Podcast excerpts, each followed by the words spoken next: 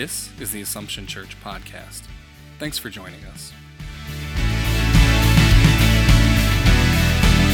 The dawn breaks, your mercies arise. Assumption Church is a Roman Catholic community under the care of the Franciscan Friars Conventual of Our Lady of Angels Province. It is a community of faith which is active in service, and its ministries bring the gospel message of peace, reconciliation, and love to Syracuse and all of central New York. Your glory here among us. Great is our hope. When I heard the last line of the first reading today, and Joshua mowed down Amalek and his people, I was thinking, too bad Joshua wasn't in the bullpen of the Yankees last night. Recently, I, I heard a story, or saw it actually, and read it, about um, how in this time frame, employers have do gooder fatigue. Isn't that strange? But that was the uh, written in the article. So as I read further, what it said was that um, for two years, employers were worried about their employees during the pandemic, took great care of them, made sure that they were fine and they were working from home and uh, doing everything. And then recently, of course, people have been encouraged to come back. And uh, not all of the employees have returned, and so they've been cajoled and they've been, uh, you know, HR, human resources has been expanded at things like that in many companies.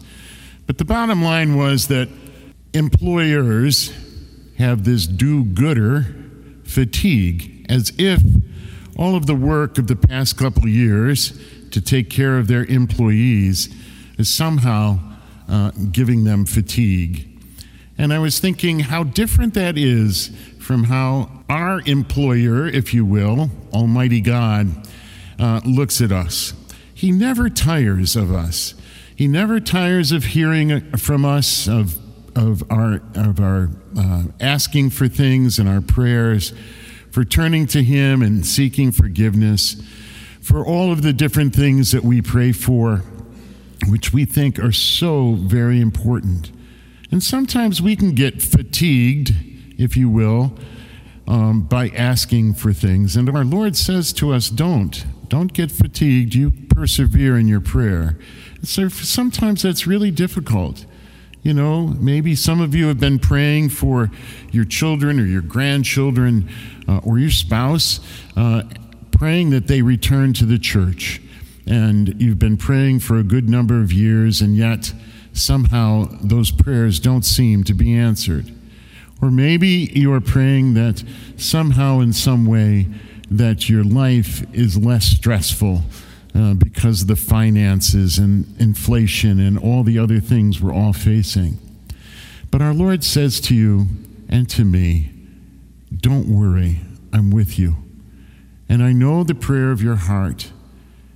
And although you may not see, or I may not see, the hand of God in the things that I pray for, whether or not those prayers are answered, He is, in fact, in your life and in mine.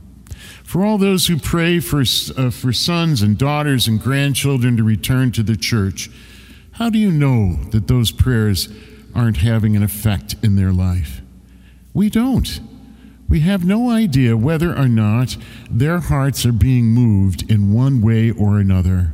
Remember, in your life and in mine, God's never finished with you or me or our children or our grandchildren.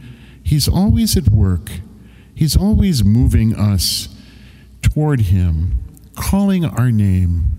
And so, all those prayers that you have uttered, just like St. Monica, you may not see the result that you think is supposed to happen.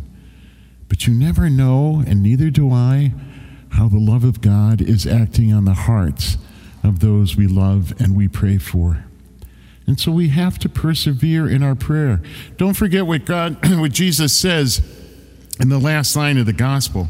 When he returns, will he find faith? We live in an age that doesn't place much, much value in faith and in trust But we need to be men and women who are persistent in our prayer and that we are always praying that our faith gets deepened in Christ. Yes, we're always tempted to say, you know, I'm tired of praying. I'm tired of doing what's good and just and right. But our Lord says, What do you expect as a Christian? Look at my life. My life ended on the cross. My own people rejected me, and so have many others throughout the centuries. Can you expect or I expect anything less? And yet, Christ was faithful to the word of his Father.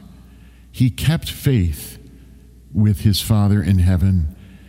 And even in his suffering and in his death, he always was praying for you and for me, praying for forgiveness from the Father for the faults that you and I have, and all the people down through the ages and for the ages to come. My dear brothers and sisters, it's so easy for us to ignore the cross in our life until we have to face it each and every day, whatever that is. Maybe it's the heartbreak that we face in our families, or maybe it is the loss of a job, or trying to figure out how we're going to pay for the heat this winter. Whatever it is, we can get so discouraged and we can forget that's the cross for us at this moment in our life. And Christ is there with us. He knows our hearts. He knows what we are undergoing, and He will never abandon us. So let us continue to persevere in our prayers.